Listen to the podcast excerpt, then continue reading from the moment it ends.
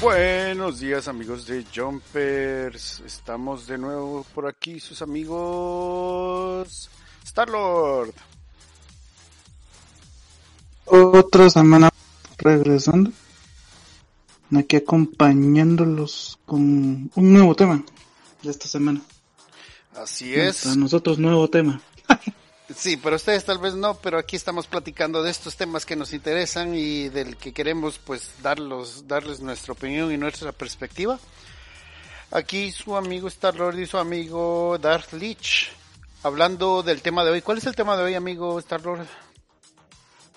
Hoy traemos nuestra reseña, nuestro resumen de la serie Falcon y Winter Soldier. Exacto. Nos hemos visto esta serie y creo que de todo nuestro grupo de amigos nosotros éramos los más engasados y creo que valió la pena. ¿Usted qué opina? Eh, sí, yo bastante contento con la serie, me encantó. No sé, muy, muy contento con la serie. Ok, entonces, eh, sin, sin mencionar mucho sobre la serie, ¿cuánto le daría usted de 1 a 10? ¿Cuál sería su rating? Eh, 6. Vale la pena verlo, eh, está divertido, mm, tiene partes buenas, partes malas, no es, no es una serie redonda, pero cumple, o sea, cumple con lo que uno espera. No sobrepasa expectativas, pero sí es entretenida y son seis episodios y se pueden ver dos al día. ahorita ya está eh, la serie completa.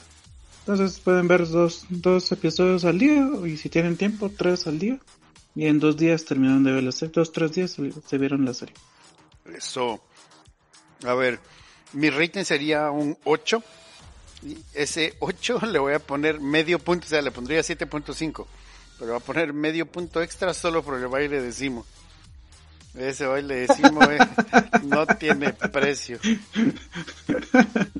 Ah, meme más grande de... De esta serie, por lo menos.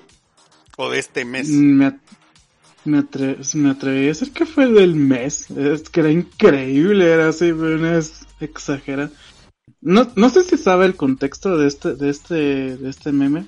A ver, cuéntanos, Pero cuéntanos. el contexto, el contexto del, del baile de Simo eh, es que uh, salió como un GIF, va, el GIF y, y el, también el dicho que los hombres bailamos así, va. Ajá. De que un hombre viene y, y hace el típico bailecito de... Hace, eh, esto también me hizo recordar mucho a, a Hitch, en la película donde pues, sale Will Smith, el eh, seductor de no sé qué, algo se llama en español. Especialista en seducción. Eso, correcto, gracias. Ah, Entonces, sí, que... ese, ese, ese, esa película fue mi manual de cómo conquistar. Ah, con razón. con razón. Y por supuesto que yo no eh... era Will Smith, ¿va? Yo era Kevin James.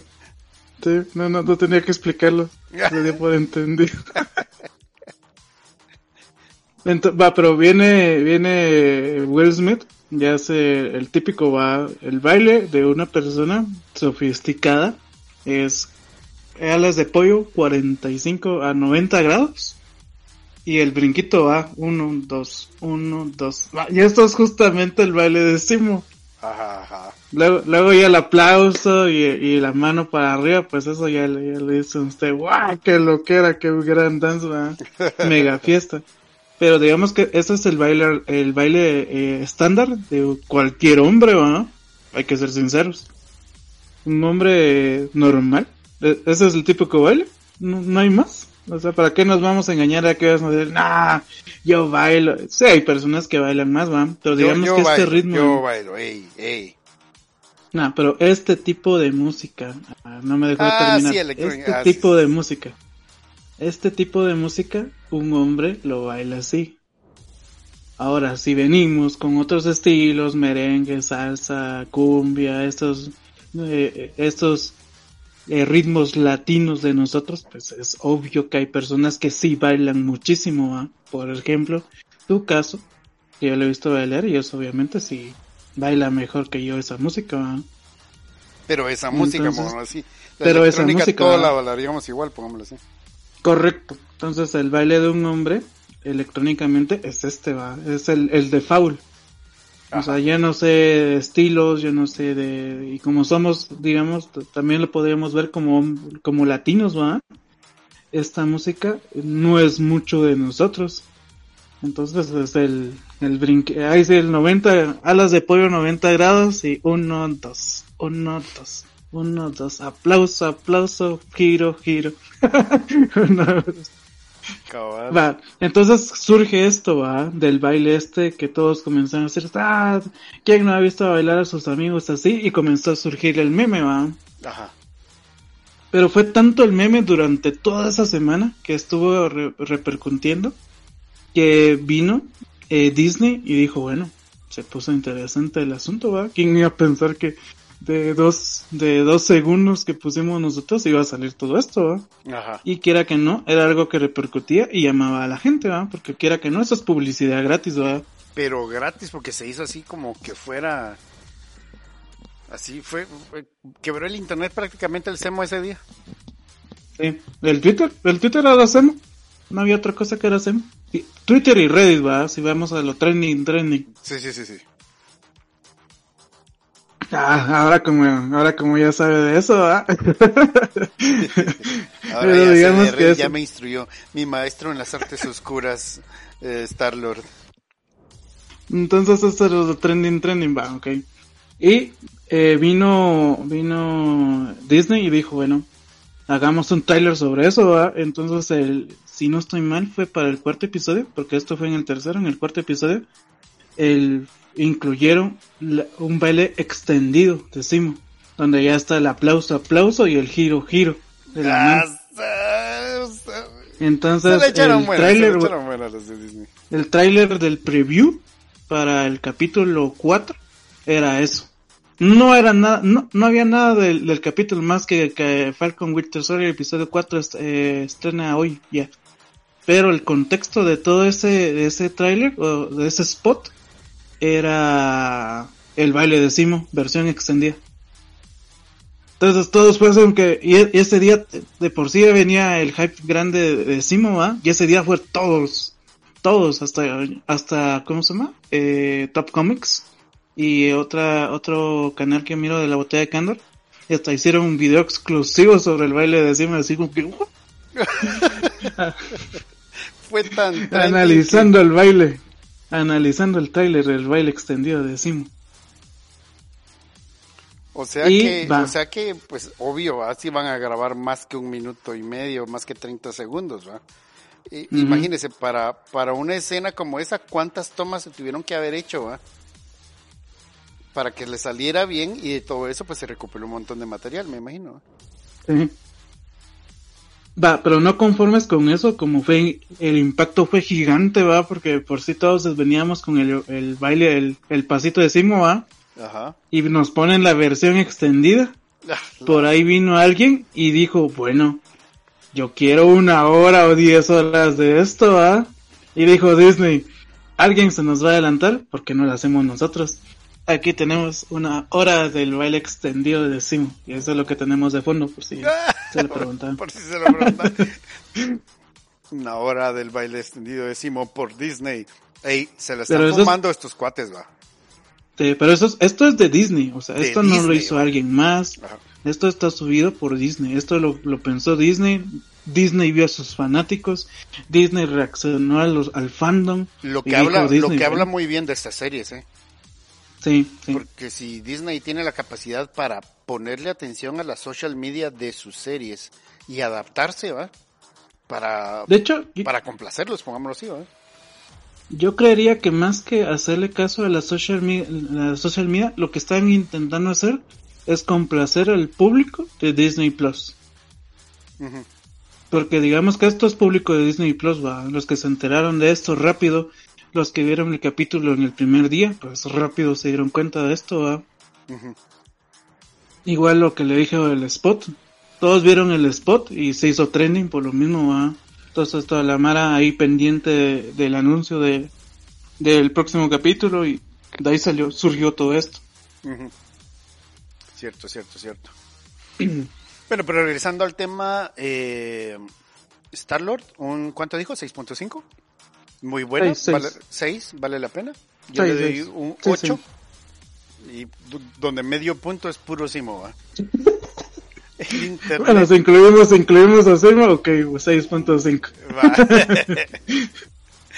el internet en general, le- el, el review de IGN le da 7 de 10, el de Rotten Tomatoes le da 89% y IMD, IMDB le da 7.6 de 10. En general tiene un rating eh, alto, siento yo, para una serie. Pero no por lo serio, Al- por lo complejo, sino por lo divertido, ¿va? por lo por lo ligero y, y agradable que se lo han tomado, ¿va? Pongámoslo así. Mm, mm. Ahorita platicamos de eso. Yo no lo miro tan relajado y tan divertido. Eh, no, pues, pero o sea, si pueden, pongámoslo así, bromear eh, ligeramente sobre el Simo y, y hacerlo de esta manera. eh, Eso sí. Y por otro lado, pues están los temas sociales que se tocaron en la serie, que son temas de actualidad, Uh, pongámoslo sí. así, ¿va? Entonces, sí que le da cierto nivel de realismo, ¿va? Mm, Entonces, y eso también hace que pues suba, suba el nivel de la serie, ¿va? sí. Eh, pongámoslo así, eh, no está en la competencia sobre, sobre las mejores series rateadas de todos los tiempos, pongámoslo así, ¿va? No, definitivamente no. Pero, de hecho, Wanda es mejor serie que esto. Sí, en cuando en, en- en su tema de profundidad y cosas por el estilo, o de contenido de, del mundo del rollo Marvel, por ejemplo. También en la expectativa, porque démosle, en este en estos episodios de, de Falcon, eh, terminaba el episodio y era siempre, bueno, la otra semana, no era como con WandaVision, que uno se queda, que acabo de ver. Ajá. ¿Por qué no tengo 10 episodios más para seguir viendo? Cambio con este era uno, ah, ajá, cambio con este era, oh, se terminó el episodio la siguiente semana. De hecho, era una de las cosas que tal vez tiene esta serie es que es muy predecible. Ah, digamos que podremos tener la contraparte de WandaVision. En WandaVision no sabíamos qué iba a pasar, No sabíamos, era demasiado impredecible. pero esta era totalmente predecible. Esta uno, no, o sea, para mí fue decantado desde el principio cómo iba a ser la serie. Una que otra cosa sí fue diferente, como yo la sabía, porque esto también viene mucho, mucho de los cómics. Entonces, sí, tiene un paralelismo muy similar. Entonces, el camino está muy, muy cerca del cómic. Entonces, no, no se aleja mucho del cómic y eso es lo que hace también que sea predecible la serie. Sí, sí. Bueno, como referencia vamos a poner el... eh, no sé si es- está bien, me permite mencionar las mejores cinco series de todos los tiempos de acuerdo a su rating. Eh, vamos, a, vamos a poner de las 5 a la 1 voy a mencionar yo. Como número 5 tenemos The Sopranos de HBO con un rating de 9.2. Estuvo en el aire del 99 hasta el 2007. En número 4 tenemos eh, Rick y Morty con un rating de 9.2 que ha estado en el aire desde el 2013 hasta la actualidad, todavía sigue en el aire. En el número 3 tenemos The Wire que tiene un rating de 9.3 que ha estado en el aire del, estuvo en el aire del 2002 al 2008. En el número 2 tenemos Game of Thrones con un IMDB rating de 9.3 y que estuvo en el aire desde el 2011 hasta el 2019. Y en el número 1 tenemos a Breaking Bad con un IMDB rating de 9.5 que estuvo en el aire desde el 2008 al 2013. Entonces, estos son como quien dice series mucho más complejas, mucho más elaboradas, mucho más eh, eh, profundas. Eh, eh, cabe mencionar que 6 es Avatar, 7 es Sherlock, 8 es True Detective, 9 es Firefly, 10 es Batman, la serie animada. Entonces solo como referencia rapidita. Pero sin embargo esta serie eh, tiene, tiene bastante, seguro que va a escalar los, el, el, top 100 y luego el top 20 y así va a ir escalando. ¿ah? Especialmente si le, vamos, si le dan más temporadas. Lo que viene en mi siguiente pregunta, Starlord. ¿Usted calcula que va a haber más temporadas de esto? ¿Fue cuestión de Mm. una temporada como WandaVision? Puede ser, puede ser. Eh, puede tener hilo a una segunda temporada, pero creo que a mí lo que me gusta de esto es que le están dando un trasfondo a las películas. Y, un, y están complementando las películas sin necesidad de hacer una película de relleno. Que digamos que esto es relleno. ¿ah? Entonces, en vez de ir a ver una hora o dos horas, algo comprimido, como es una película grande, va. Entonces, aquí tenemos seis horas de contenido para poder inculcarnos un poco en esto, saber un poquito más, que nos expliquen detenidamente y agarrar un poquito más de contexto. Entonces, yo siento que depende mucho de cómo vayan a tomar el camino las películas depende de la segunda temporada, tanto de WandaVision como de Falcon y Winter Soldier. Y bueno, entonces eh, creo que eh, entramos ya de lleno a los capítulos. Mm, yo diría que un resumen general, no tanto que explicar capítulo por capítulo. Ok. Eh, bueno, entonces en esta serie fueron seis capítulos. Eh, cuenta la historia de eh, lo que podríamos decir que fue lo que pasó luego de que el Capitán América le entregara su escudo a, a The Falcon. Como que le entregara la estafeta a The Falcon. Y él, eh, y bueno, y ahí comienza la serie. Eh, ¿qué, le, ¿qué, le, parece esta, eh, este, cómo se llama, este, esta trama, esta historia inicial y luego cómo fue modificándose con el paso de los episodios? Me parece bien, porque así más o la introducción de Sam es la que a mí más me importaba. De, de hecho, yo tenía la duda todavía si eh, la serie iba a manejarlo del lado de Sam o se iba a tirar del lado de Bucky. Porque tenía yo todavía un porque a la hora que entrega Sam el escudo al gobierno entonces digamos que queda vacante el puesto del capitán ¿va? porque él no acepta ser el capitán. Entonces yo pensaba que la serie iba a manejar del lado de antes de ajá del lado de Bucky por lo que se por lo que se dice en la serie y lo que dice Isaac que dice la referencia que él, él menciona en un Capitán América, un símbolo americano, no puede ser una persona afroamericana. Entonces yo lo miraba. La persona sabe lo que eso significa. Correcto. Entonces yo sentía que podía ser que la serie decantara por Bucky. Ay, ay, ay, ay. Porque también a la hora que sale Steve Rogers de, o Chris Evans del papel, entonces toda esa, esa ah, también se dividió el fandom, va, de quién es el verdadero, quién tendría que tomar el, el manto del, del Kappa. Ajá. Entonces había muchos fans que, digamos, la, la fanaticada del Cap se dividió en ambos, va, entre Bucky y entre Sam. Mm, entonces creo que también esto sirve muy bien para consolidar otra vez a todos los fanáticos del Capitán y impulsarlos a seguir con el capitán va no no tanto independientemente de quién sea el capitán va sino que ajá si no es una figura va es un como un emblema. No es la persona sino el emblema ah correcto correcto.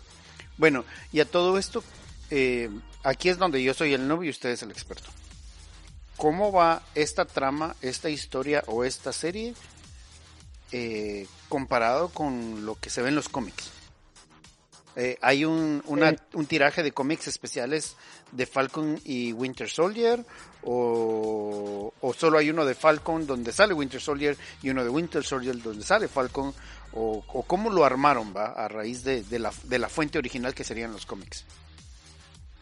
Así como lo dijo usted de último.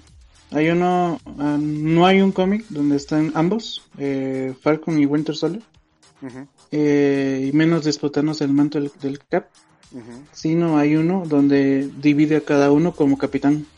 Entonces ah, está uno donde donde entrega el, el cap, entrega el escudo a Bucky y Bucky se convierte en el capitán. Y está otro cómic donde eh, Steve entrega el escudo a, a, Sam y se convierte en el capitán. Uh, qué genial, como dos realidades paralelas.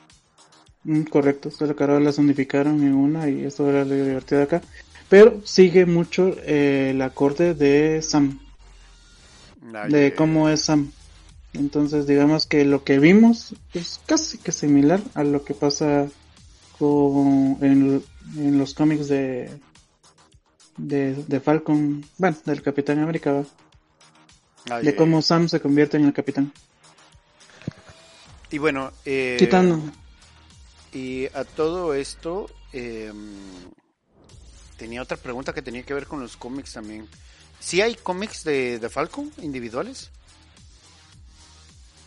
Sí, no hay mucho, no hay un tiraje así grande, pero sí creo que hicieron unos cuantos, no, estoy eh, 100% seguro, pero sí hay como un segmento de Falcon, pero no es mucho, no es así como que una historia muy larga, sino creo que es como introducción, creo que tiene un par de misiones y ahí acaba. Luego él siempre va relacionado con más de algún superhéroe, digamos que con no es como un Spider-Man o un, un Iron Man que tienen una línea de cómics solito de ellos, ¿verdad? digamos que ellos son como el, tiempo, como lo hacía, ellos son como personajes secundarios que van apareciendo en diferentes cómics. Ah, Bueno, sí, ya me recordé la pregunta que le iba a hacer antes también. ¿Y calcula usted que van a hacer un tiraje de Falcon y Winter Soldier? ¿De cómic? Mm, puede ser, puede ser. Porque le podrían sacar el jugo a la pacaíta, ¿va? Y poner más historias de ellos o, o ponerles más villanos y todo. Bueno, y a todo esto, hablando de villanos, ¿cuál es su opinión con respecto a los villanos de, este, de esta serie? Ah, los manejan algo parecidos a los cómics, así como el Flag Smasher, el Flag Smasher en el o los Black Smasher en el cómic, él es una persona, no es un grupo. Entonces es, es una persona que está en contra del gobierno, o sea, los mismos ideales, las mismas eh, motivaciones, todo. Siempre solo que en una persona. esta línea de tiempo de que el, cuando fue el, el blip, pongámoslo así, va eh, no, no, es que el blip no existe en cómics. Momento blip no hay. Esto solo es rollo de. esto es único, exclusivo del universo cinemático. Ajá. Mm, interesante.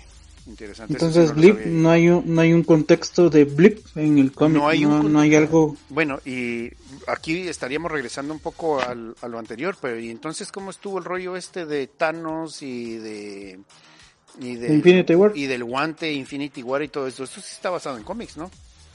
Pero debe eh, ser como que un mundo paralelo de, de, estos. Es que digamos que no hubo un trasfondo. acá, aquí lo que se está intentando, eh, digamos que el trasfondo que, que se está llegando con todo esto es el puro momento blip, tanto con las la película de Spider-Man, la de la última que salió del 19, como este, como las, estas series que están saliendo ahorita, están tiradas o están reflejadas justo en el momento blip. Pero digamos que en el cómic eh, sí se vio eso, pero no se le dedicó extendidamente ni ni se, ni a través de eso se siguió la historia, ¿verdad? Sino de hecho en el cómic eh, Nebula es la que chasquea los dedos y ella hace que regrese otra vez toda, la normalidad, pero también mm, no pasó mucho tiempo. O sea no fueron cinco años como como acaba. Sino fue cuestión cinco de días o cinco meses. Algo así. Fue cuestión fue bien rápido. Ay, ay, ay. Entonces, la diferencia aquí que tenemos una de fue, que fue así como quien dice eh, demasiado tiempo pasó, como quien dice si fue un desmadre total, ¿va? ¿no? No, eso fue un poquito más rápido. Porque de, hecho creo que chasquea Thanos, ahí está la batalla, recuperan el, el guante otra vez. Y, en, la misma batalla.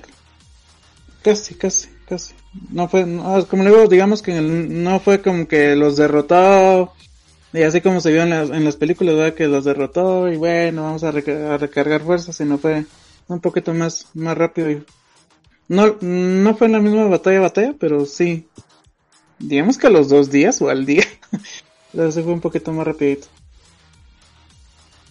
Está bien, está bien, está bien. Creo que está mejor y le da un poco más de sentido a, a, a que no hayan sido, como quien dice, cinco años perdidos de la historia, pongámoslo así, ¿va? de gente completamente desfasada, pongámoslo así. Sí, pero eso Marvel o lo está aprovechando bien. Sí, le está sacando el jugo. sí, porque esos cinco años, va, a ver cuántas series van a salir de eso. Mm. De solo del blip, va. solo del blip. Rellenando el rollo del blip. Mm. Y bueno, eh, a todo esto, aquí tenemos entonces, estábamos hablando de los villanos. Aquí tenemos un ejército, un, una coalición, un grupo de gente que en este blip del universo cinemático de Marvel quiere pues regresar todo a que no hayan fronteras, que no hayan países y todo esto. Y mientras tanto los países se reorganizaron de nuevo y están como quien dice repatriando a la gente, regresándolo a sus países y hay un montón a sus países, va y esto tiene que ver mucho con la realidad de muchos lugares, va. Eh, sí, porque los refugiados. los refugiados del Medio Oriente que con las guerras eh, del, del, del, Islam, de los extremistas del Islam se han ido, muchas personas han emigrado a Europa y, y a otros países. Entonces ahí es donde presentan como quien dice el primer punto de realidad.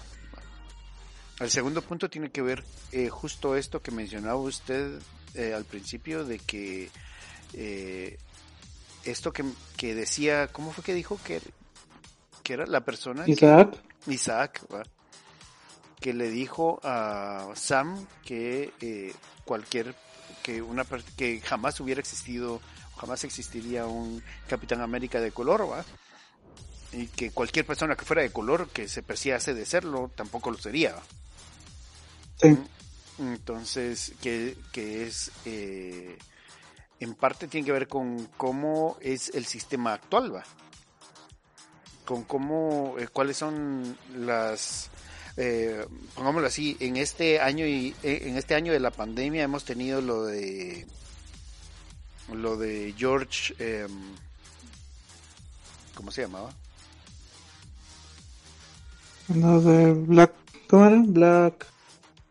Eh, lo de Black Lives Matter Black, y las manifestaciones y lo de George Floyd se llamaba.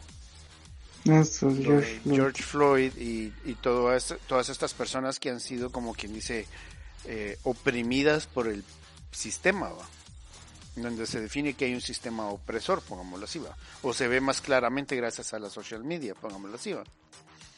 Social media también es un factor muy importante en la serie, ¿va? se ve a la gente filmando, eh, posteando cosas en internet y cómo eso afecta a los superhéroes, los superhéroes en general, ¿va? Yo lo comparo un poco con, tal vez no completamente, pero comparo un poco la serie con cómo se ve de oscura, por ejemplo, esta serie que está en The Voice, la de Amazon Prime. Mm, sí, sí, tiene un poquito en contexto. Donde los héroes pues tienen su lado oscuro, ¿va? Y uno no lo ve, Y en este caso vemos el lado oscuro en la forma de al que le tocó ser el Capitán América, pongámoslo así, ¿va? a la hora de que Sam entregó el escudo.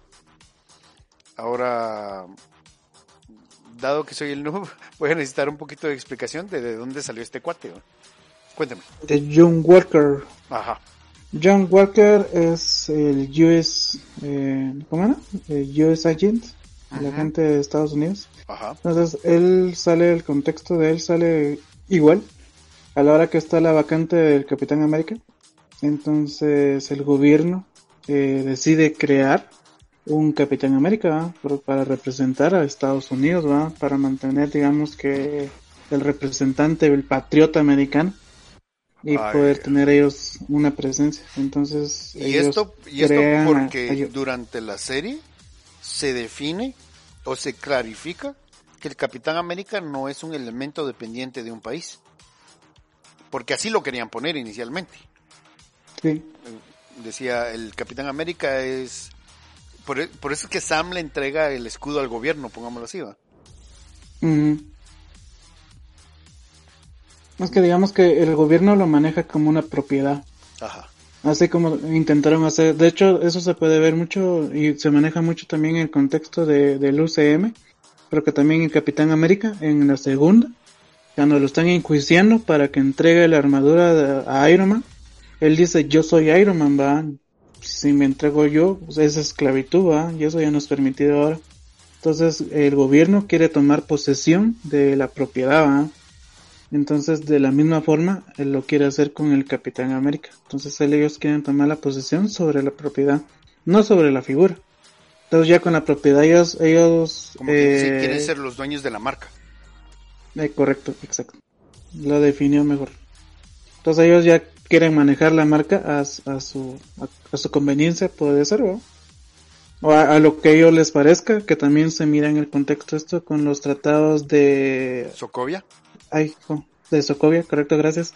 Con los tratados eh, de Socovia. Estoy sacando la casta, amiguito. con los tratados de Socovia que eh, a eso va, que el gobierno es el que va a decidir dónde van a actuar y dónde no van. Entonces, ah, pues, al principio la, la, la, serie es una lucha, va. Pero es una lucha de ambos, por su lado cada quien. La de Sam Wilson que lucha de en, encontrar su lugar en el mundo, va no saber si va a seguir siendo de Falcon y, y dejar al mundo sin un Capitán América. ¿va? Mientras tanto, vamos a hablar un poquito del lado de Bucky. La lucha de Bucky es con su historia de muerte y destrucción, pongámoslo así, ¿va? Y cómo, como quien dice, cómo mmm, penar o cómo, eh, ¿cómo se le llama en catolicismo? Cómo expiar sus pecados, pongámoslo así. ¿Qué, uh -huh. ¿qué opinas sobre la, la historia de, de, de, Bucky, Bucky Barnes? Mm, bastante compleja.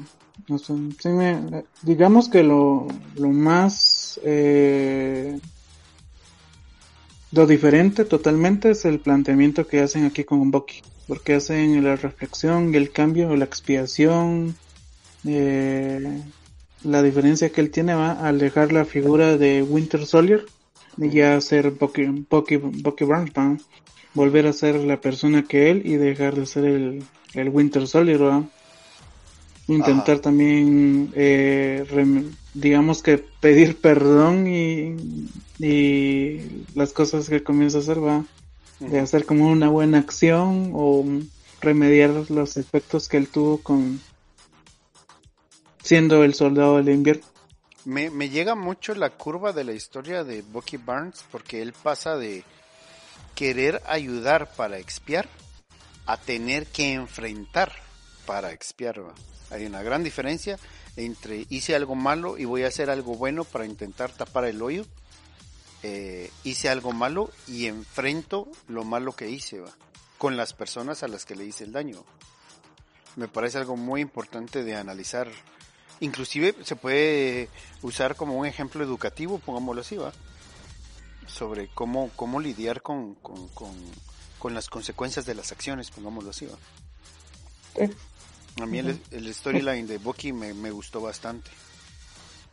Tantas... Por eso a mí me, a, a, también eso me, ajá, por eso a mí me llamaba también la atención al principio, al menos en el primer y segundo episodio que se tocó un eh, estos temas de que estaban dividiendo a la, a, al fandom, tan, seguían dividiendo al fandom, ¿eh? porque hacían ver a Bucky como la, pensó, la persona con redención, ¿va? la persona que se estaba purificando, la persona que estaba expiando. Entonces que estaba regresando a ser una persona, digamos que un ejemplo. Uh -huh. Y del otro lado a Sam, que lo teníamos que en sus problemas familiares, eh, en problemas económicos y digamos que eran dos facetas totalmente diferentes, pero se hacía más empatía o se hacía más empatía, mejor dicho, con, con Bucky? que con Falco. Uh -huh. Yo eh, siento que la gente en los primeros episodios estaba más del lado de Bucky que de Falcon. Y de hecho lo de Falcon eh, creería yo que era, era hasta cierto hasta cierto punto aburrido porque eh, son temas que la mayoría no los cuenta. Sí. Démosle, ¿cuántas gente, cuántas personas tienen problemas, va? ¿Cuántas personas este, tienen sus deudas? problemas ¿Cuántas personas? y, y- Correcto. y, y, y están ahí como quien dice exponiendo su, su sus problemas y su vida pongámoslo así ¿va? Ajá, sus problemas familiares y todas esas cosas. Entonces la gente también digamos que utiliza esto, o, o las series mejor dicho, se utilizan para escapar de estos, de estos momentos, ¿va? Para tener una hora, para distraerse por hora y media o algo así. Y no tener nada más que, que ver con lo de las, con problemas, digamos, personales, ¿va? En cambio, que venga la serie y se lo refleje a uno, entonces, quiera que no, hacía que mucha gente fuera así que, ah, yo no quiero ver la serie para ver eso, ¿va? para eso pl- mejor miro mi vida o algo así, ¿va? Ujú. Entonces creo que también mucha gente fue, tuvo un poquito de, sentía es- eso como aburrido, ¿va? Porque Pe- que, ah, pesado siento yo así como que ajá, veo eso a diario como para tener que verlo en la tele también nah. Sí, sí. Pero eso también dividió mucho a la gente, ¿va? Pero había otra gente que también se sentía identificada, ¿va? claro claro Démosle, démosle- y démosle este acto que pasa en el banco, cuando va Sam y dice y va, va a pedir un préstamo, ¿va? Y e- era obvio que le iban a negar el préstamo desde el momento que iba a ir al banco, Ajá. pero él hace el, el énfasis de que es por su cultura, ¿va? Por su raza, de que es, de que le niegan el préstamo, ¿va? Entonces también, ahí, ahí también yo comencé a ver y dije, wow, me parece increíble. A mí lo que me sorprende es, no es que la serie lo haya presentado, es que Disney lo haya hecho. Ay, ay, ay. Porque está bien que, que, que se la haya abierto a discutir estos temas ¿va? en su serie Ajá. Ajá, porque es, es Disney.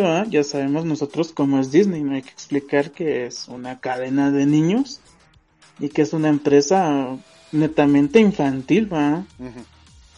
Entonces me sorprende que tocara un tema, sinceramente para mí, eh, muy, muy adulto, Ajá, delicado, controversial, eh, polémico. Sí, Entonces me sorprendió eso de parte de Disney. sí. Y, y, y bueno, esto presenta el eh, otro lado muy realista de la situación, ¿va? Que, que sí, tal vez eh, no nos da tanta empatía como el lado del- de la curva de la historia de Bucky, pero sí el, el tener que ver la realidad de, de la cultura afroamericana, pongámoslo así, ¿va?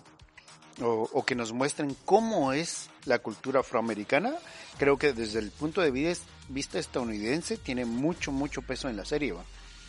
Porque no, Yo creería que no todos los días un- eh, una serie de Disney va a traer a un personaje afroamericano y va a mostrar cómo es su vida, cuáles son sus luchas y cómo está muy unido a su comunidad y cómo entre todos se ayudan, pongámoslo así, ¿va?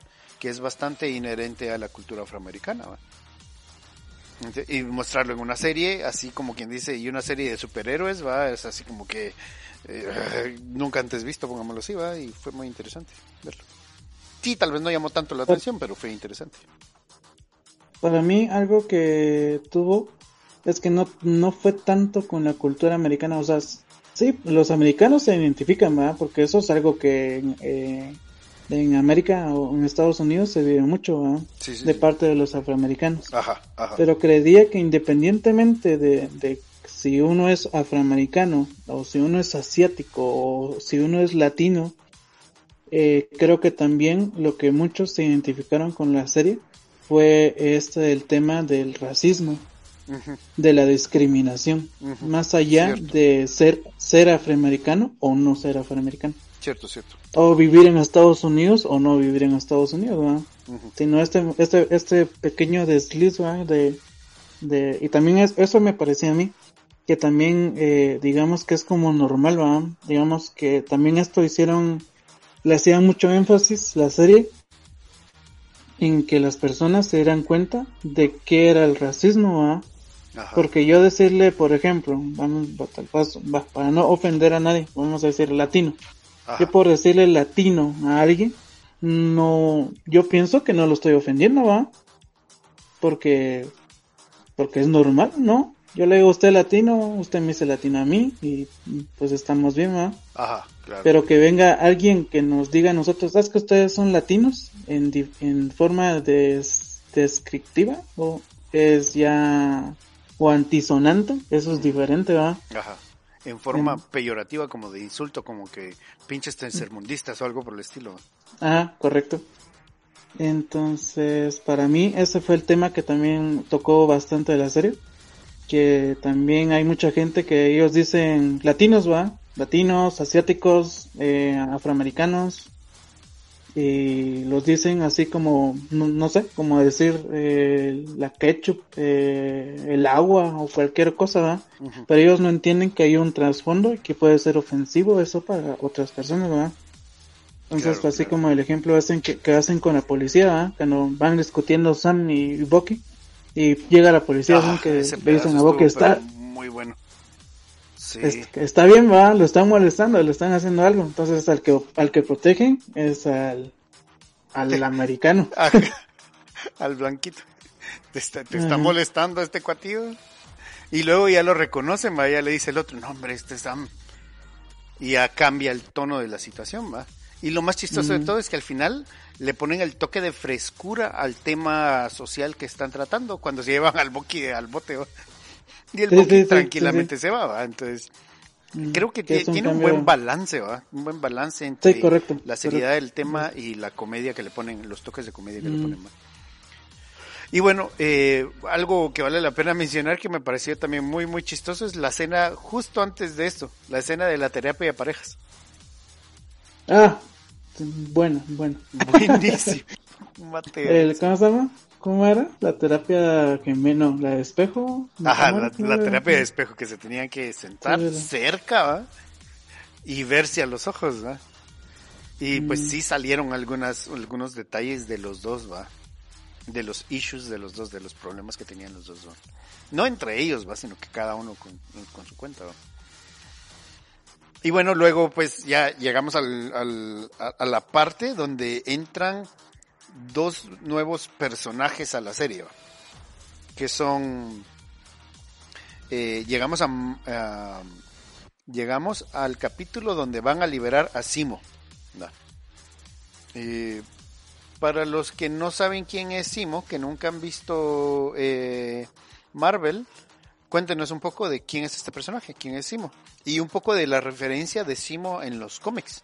¿Hay Simo en los La cómics? gran- Sí, sí, hicimos los cómics. Pero eso es muy complicado. Le ver, podríamos dedicar un podcast solo a Simo, creo. ¿eh?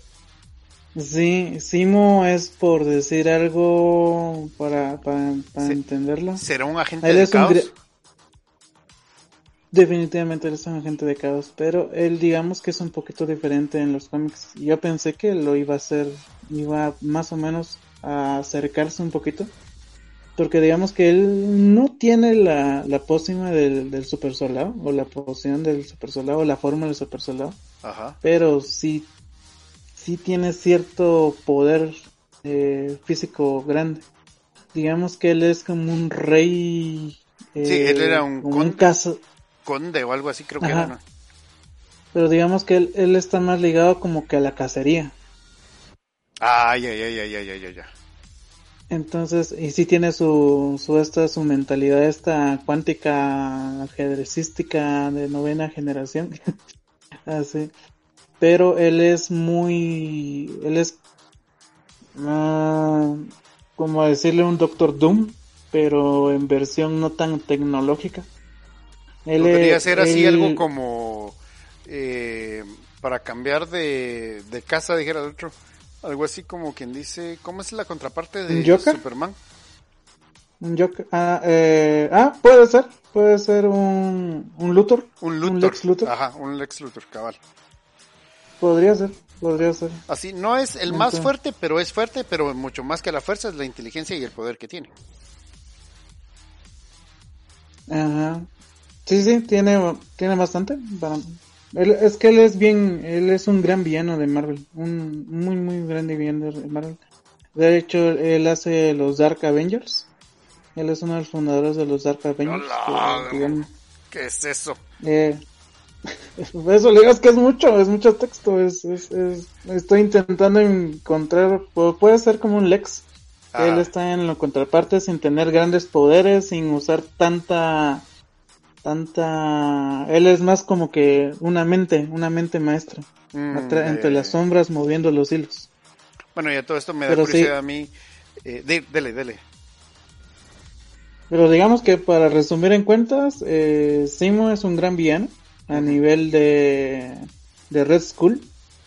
Red Ajá. Skull, eh, Doctor Doom y tampoco a nivel de Thanos, ¿va? pero digamos que por, por ponerle un paralelo a nivel de ellos. Ya, ok. Y, y, bueno, me imagino que tiene un carácter distinto en la serie, perdón, en los cómics. Sí, Porque inclusive Es- en, la, en la esa- película donde salió por primera vez, ahorita en la serie, hay una gran diferencia entre el Simo que vemos, ¿no?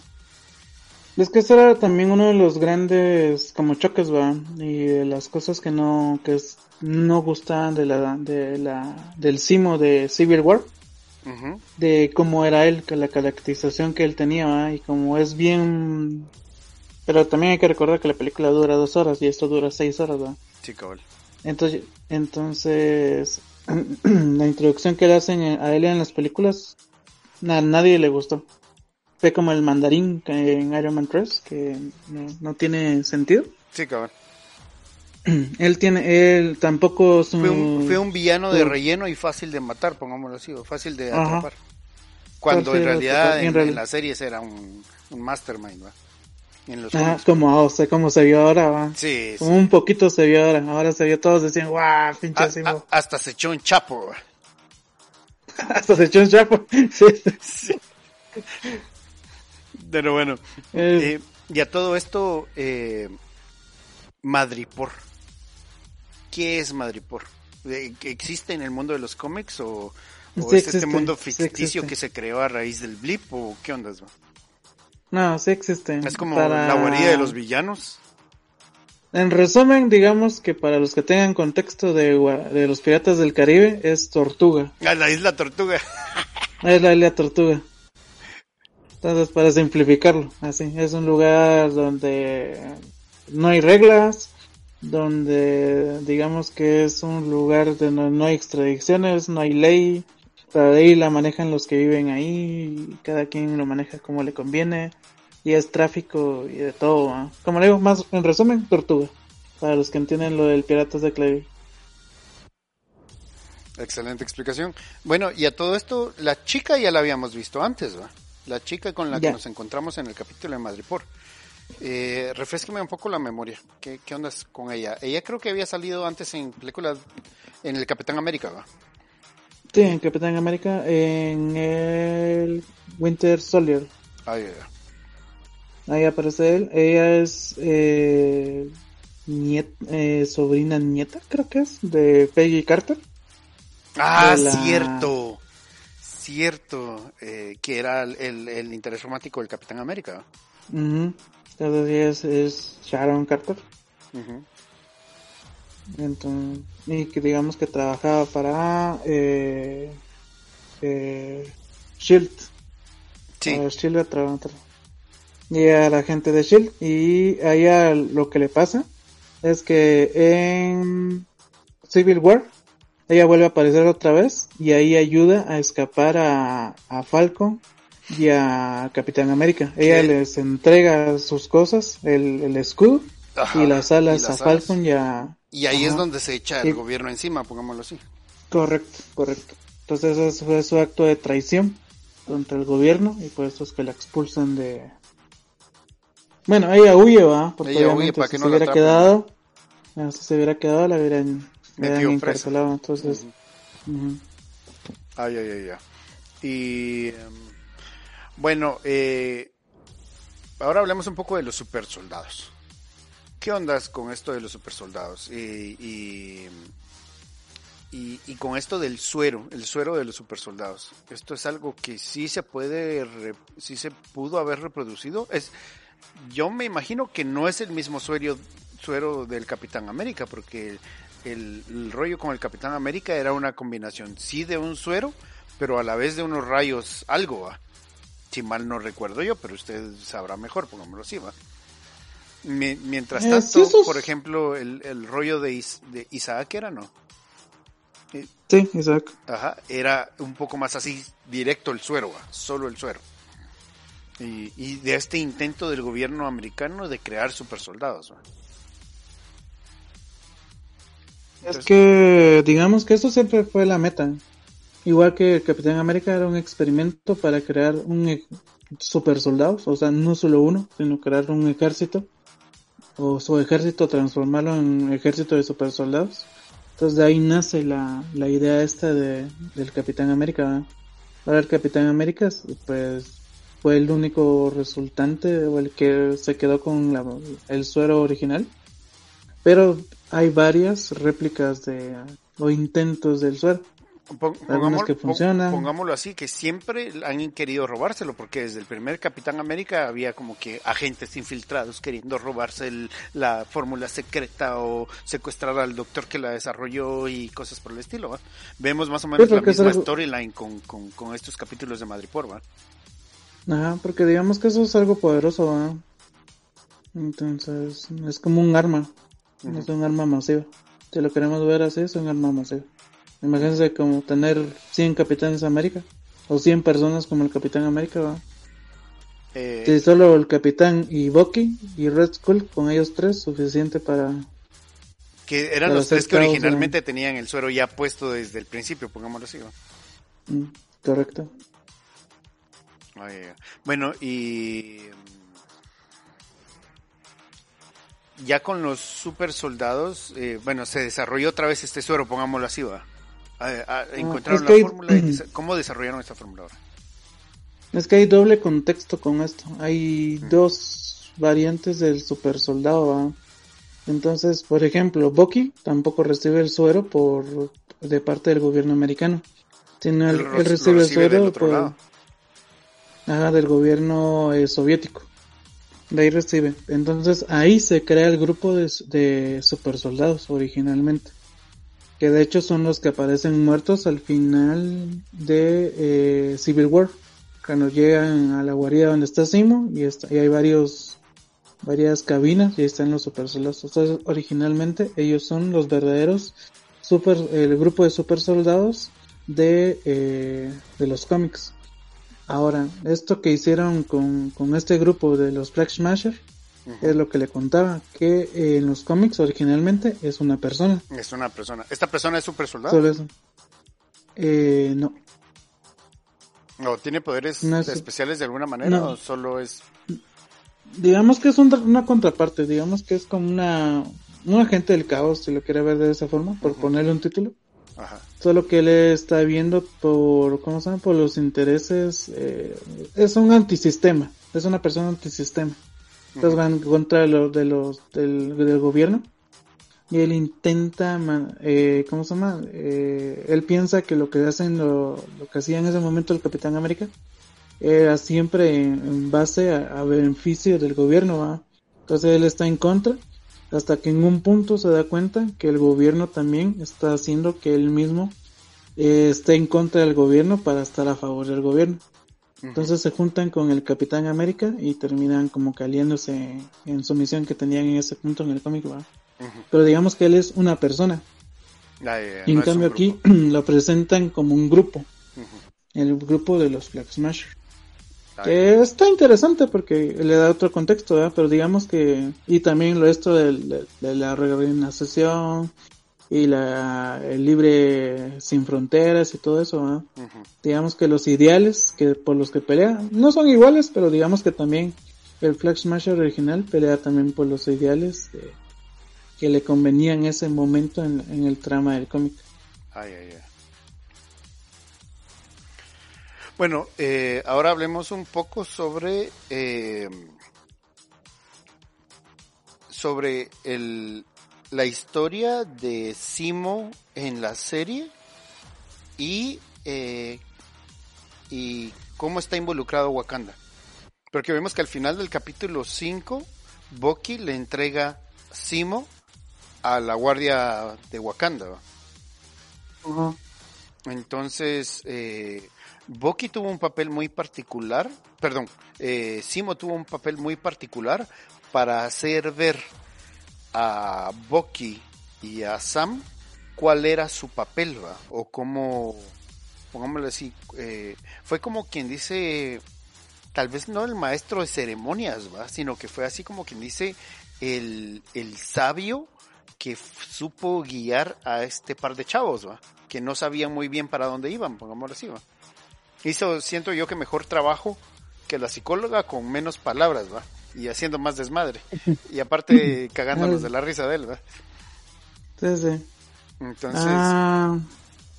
¿qué, ¿qué, opina del rollo de, del storyline de Simo y de su relación con, con, con, con cómo cambió la historia de Bucky y de Sam y su relación con Wakanda?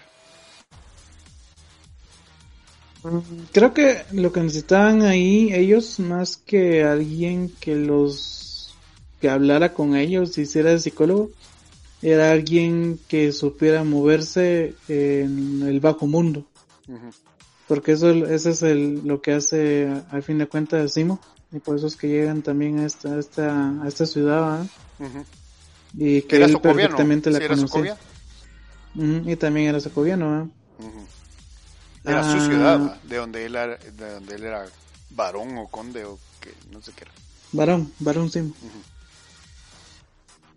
Eh, y eso, yo siento que por eso, eso fue. O sea, el contexto está bien marcado de parte de la serie.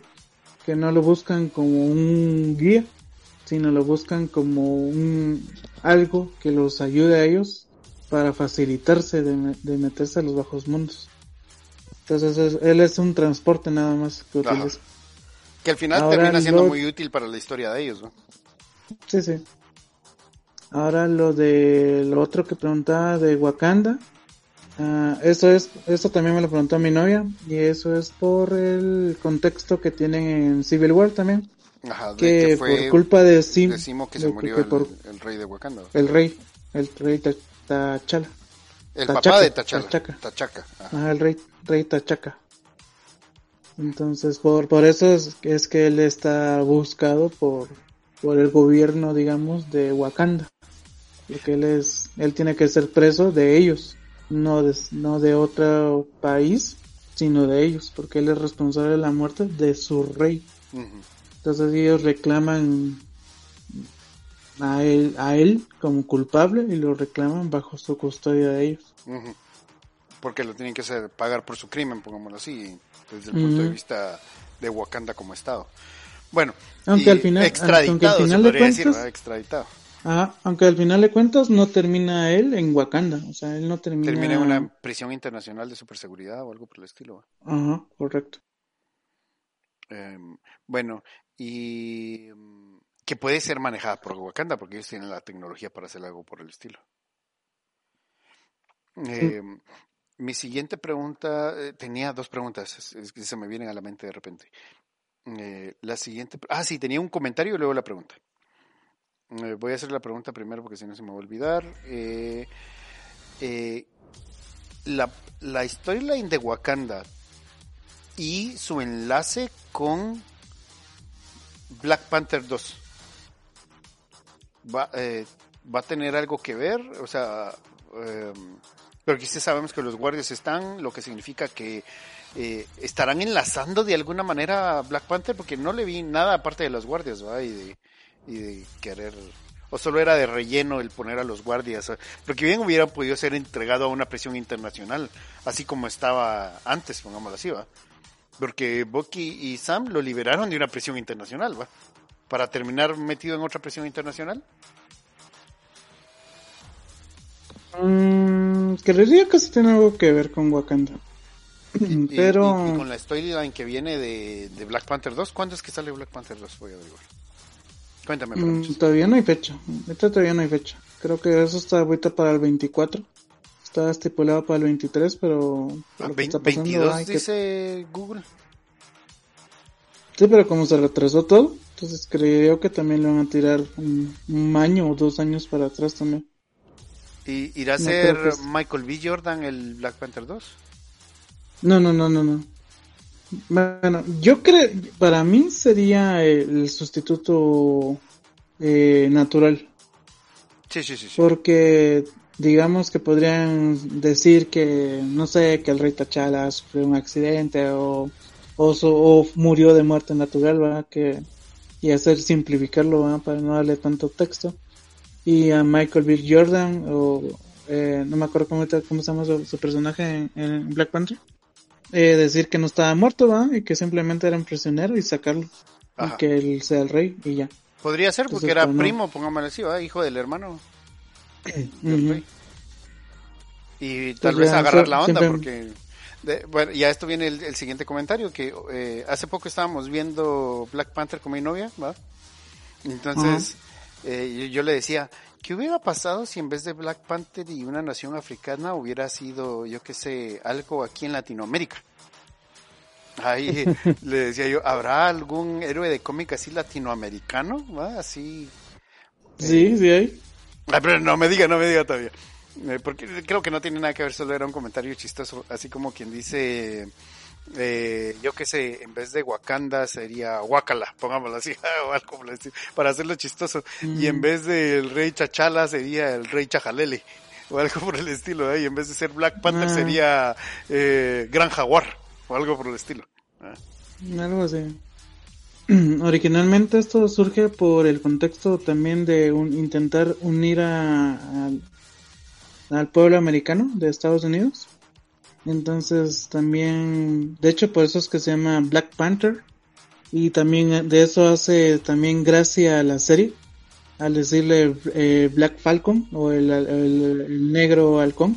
Ajá. eh, que normalmente así se llamaban a los a los superhéroes por el color que ellos tenían entonces Black Panther porque es una pantera Y negra de hecho, eh, en, en, en los años 60, que, fue, que fueron los años de los movimientos eh, sociales y de derechos cívicos aquí en los Estados Unidos, hubo un eh, grupo, pongámoslo así, una organización que se llamaba las Panteras Negras, de Black Panthers, ¿no?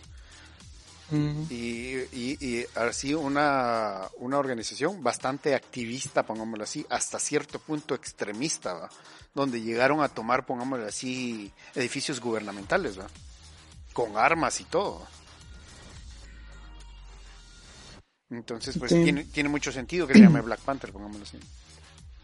Ah, pero digamos que con eso juega también la serie va de decir eso de cuando llega le dicen a Sam eso tú eres mi papá tú dices que mi papá dice que tú eres el halcón negro va entonces le dice no yo solo soy el Falcon. Eh, y también lo mismo le dice Sam a, a Bucky, ¿verdad? Cuando le dice, tú eres el lobo, el lobo, no, soy el lobo blanco. El lobo Entonces blanco. van a lo mismo, a la misma temática, ¿verdad? De que el nombre que antecede, ¿verdad? Al decir negro o blanco. Eh, también, una, una cosa que quería, que hasta ahorita me recordé, pero quería decirles desde el inicio, es que, digamos que con esto, eh, la serie tiene un contexto ahorita un poquito diferente porque la serie está remarcada ya después de esto de las de lo que le pasó a, a ¿cómo se llama? Floyd Michael Floyd George Floyd. Lloyd- George Floyd Ujú. y lo de los Black Black lo de Black Mirror ¿verdad? Ujú. Black, Pero Black Lives la- Matter. Ajá, digamos que esto fue ahorita a inicios del 2021 ¿verdad? o finales del 2020 2020 fin- finales del 2020 ¿verdad? Ujú.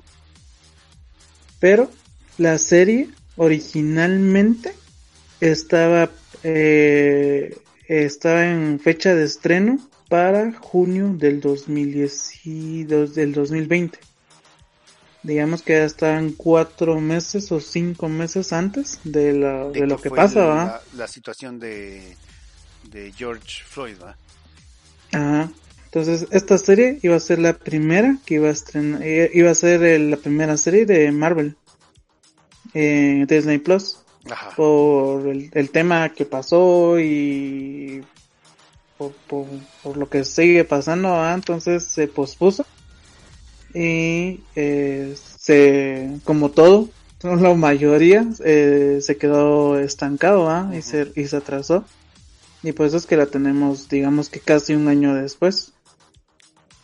Y ahorita tiene un poquito más de contexto eh, a través de lo que pasó, ¿ah? pero eh, por, por mencionarlo, que esto estaba antes de, de todo lo que pasara ahorita. ¿va? Entonces también me, me, sorprende que, que ahorita se justifica, ¿va? Porque usted lo puede decir, está justificada la serie. De plano la hicieron con ese pensamiento. O puede ser que por eso eh, sea un poquito más aceptable, ¿va? De hecho, creería yo que ahorita es más aceptable. Si, démosle, por, por poner un otro contexto, que esto hubiera estrenado en fecha original, eh, yo creo que se hubiera, hubiera sido muchísimo más polémico. Sí, sí, sí, sí, claro. En cambio, ahorita, como hay, por lo que pasa y lo, la repercusión que tuvo y pues el mundo, digamos que también, eh, así como en América, en Estados Unidos, cambió bastante, es, es un poquito de esa forma. Entonces también ahorita se le ve el trasfondo realmente a, a, lo que toca la serie, ¿va? Entonces uno lo relaciona más con el tema actual, si lo queremos ver, ¿va? Pero en ese momento, cuando hicieron filmaciones, no había este tema. Entonces me suena un bien atrevido lo que hace Disney, ¿va? Sí, bastante, bastante, eh, pongámoslo así, con visión, pongámoslo así, ¿va? Porque ellos no sabían lo que, iban lo que iba a pasar y sin embargo, pues muy actual, pongámoslo así, ¿va? Bueno, ahora, eh, eh, la última parte, eh, hablemos del capítulo final y de lo que, de lo que el ver a este eh, Sam, Capitán América, significa. Mm, creo, creo, que antes de entrar al, allá al final, es, eh, voy a mencionar a John Walker. Ah, sí, sí, sí, sí, un poco más de la gente. US Agent. A mí me impactó el momento este cuando matan a su compañero. Ajá, sí, sí, sí. Y que eso desencadena todo lo, su, su, su, descenso a, a, la locura, va, si lo queremos matizar de esa forma. Que, ¿Y a usted qué le pareció eh, esto de que el, el suero iba a mostrar a la verdadera persona, tal como era? O sea, si era una persona eh, mala, eh, pongámoslo así, que, que es bastante así como que ambiguo en el sentido de que están, lo que están proponiendo es que una persona no puede cambiar, pero a la vez lo refutan en la misma serie. Eh, el sentido de que el suero va a eh, realzar el verdadero carácter de una persona y ver cómo eh, bajo esa misma premisa el Capitán América que luego se vuelve el agente, el US Agent, cae en desgracia por culpa de la muerte de su amigo y sus problemas psicológicos, digamos que yo lo que miro con el con Joe Walker es el problema que digamos que puede puede que tengamos todos, ¿va? Yo me creo una persona correcta. Usted se cree una persona correcta. Y todas las personas se creen una persona correcta. Yo no creo que le hagan daño a nadie. Y usted y todo el resto de personas no creemos que le hacemos daño a nadie, ¿va? Porque creemos que al menos no a propósito y con saña.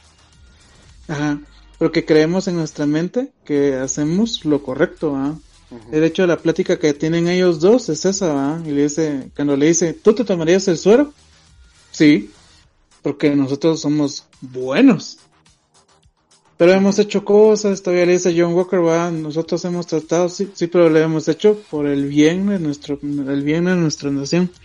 Por el bien de, de todo, de todo lo que hemos hecho. Entonces, bajo ese contexto, es el que se ve esto de, de cómo se realzan las cosas, ¿verdad? Porque ellos piensan que son buenos. Sí, sí, sí. Y, realmente las cosas que hicieron fueron por el bien de, del país, ¿va? Entonces no se le pueden achacar mal. Ahora que sí sean cosas malas, pues eso ya es otro contexto, ¿no? Pero en resumidas cuentas, lo, lo que yo quería tocar era el tema este y que también fue una imagen viral de la hora que mata a, a uno de los Flag Smasher y se levanta con el escudo. Y cuando se levanta con el escudo, ah, y esa fue la imagen creo que de ese día. Todos, todos queríamos una imagen del capitán parado con el escudo bañado en sangre. Que también sinceramente fue otra, fue otro escenón y que no me lo esperaba. Yo pensé que iba a ser así que un golpe, iba, y corte va. No que no viéramos el remate ahí, wow, wow, wow. Sí, cabal. Como que fuera piñata. Sí, eso fue bastante. Yo pensé que solo no ¿eh? lo, yo pensé que nos lo iban a, a simular, ¿va? Así como que entiendan que lo mató, ¿va? Punto. Pero no que iba a ser tan gráfico, así como, como le digo, como se ve la cámara por debajo y cómo regresa el Disney, escudo. Sí, sí. Y Sí. ahora con el final de la serie, eh, yo muy contento porque eh, digamos que siempre Marvel había tenido un problema, o tal vez no se había animado a hacer una cosa, y era traer a realidad los trajes de los cómics. Y puede ser que eh, tal vez en 10 años atrás eh, era muy ridículo ponerle un traje 100% cómic a alguien, A porque alguien, parecía un payaso, ¿va? Sí, cabal. En, ca- en cambio ahora, ya con esto más, más contextualizado, digamos que con más, más inventado y más aceptado, pues ya un, ya un traje de estos, pues hasta se mira calidad, ¿ah? Sí, sí, sí. Especialmente Entonces, así, pues, eh, con esa entrada, pongámoslo así, ¿va? Con esa entrada de, de Sam ya como Capitán América, ¿va? Ya aceptando su, su- el, el rol que no quería tomar, pongámoslo así, ¿va? Pero sí, yo contento. La verdad, tampoco esperaba que lo fueran a presentar. Yo pensé que se lo iban a guardar para la película. Pero, mm, qué mejor que en, en, su- en la serie ¿va? de Falcon. Bueno, ya, ya después Capitán América y Winter Soldier que lo presentaron. Pero sí, muy... La verdad, es un buen cierre. Ajá. Le dieron... A, a- ataron cabos. Creo que no dejaron muchos... mm, Casi ningún cabo suelto. Eh, siguieron el guion con este de, del Just Agent, que también va a estar un poquito polémico. Tal vez en un próximo podcast platicaremos de, de los Dark Avengers, que yo creo que por ahí va a tirar un poquito esto. Ah, eh, eh, los, los también, siguientes pasos de la MCU. Ajá, porque esta, la baronesa, ay no me acuerdo cómo se llama, pero la baronesa que aparece, Ajá. ella también tiene, tiene algo que ver con esto, que ella se mueve a través de Hydra, de hecho ella viene de parte de Leviatán, pues es mucho contexto también, pero Mm. ella es mala, ella es mala y, e- y ella forma un grupo también de villanos, entonces creería que ella lo que va a formar aquí en el USA va a ser a los Dark Avengers. Ah, ya, ya, ya. Y están como que planeando para ese lado. ¿Y cuál sería la Ajá. siguiente película en donde veríamos ya sea a Bucky o a Sam o, o a Capitán América en sí, va, el, el personaje? Eh, y ya en una película, película de Marvel. Un Capitán América. De hecho, ya, ya, ya la, ¿cómo se llama? Ya la confirmaron. ¿Ya la confirmaron? Ya confirmaron para León. Eh, entonces va a ser Capitán América eh, 3, si no estoy mal.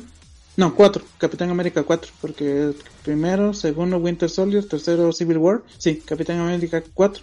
Ya está ¿Y- y- confirmado. ¿Ya hay, ya hay título? Ya, no, no, todavía no. Solo está el que confirmaron que va a entrar en filmación la película y que va, va a comenzar a trabajarse sobre ahí. Donde obviamente Bucky va a ser el Capitán América. ¿va? Ajá.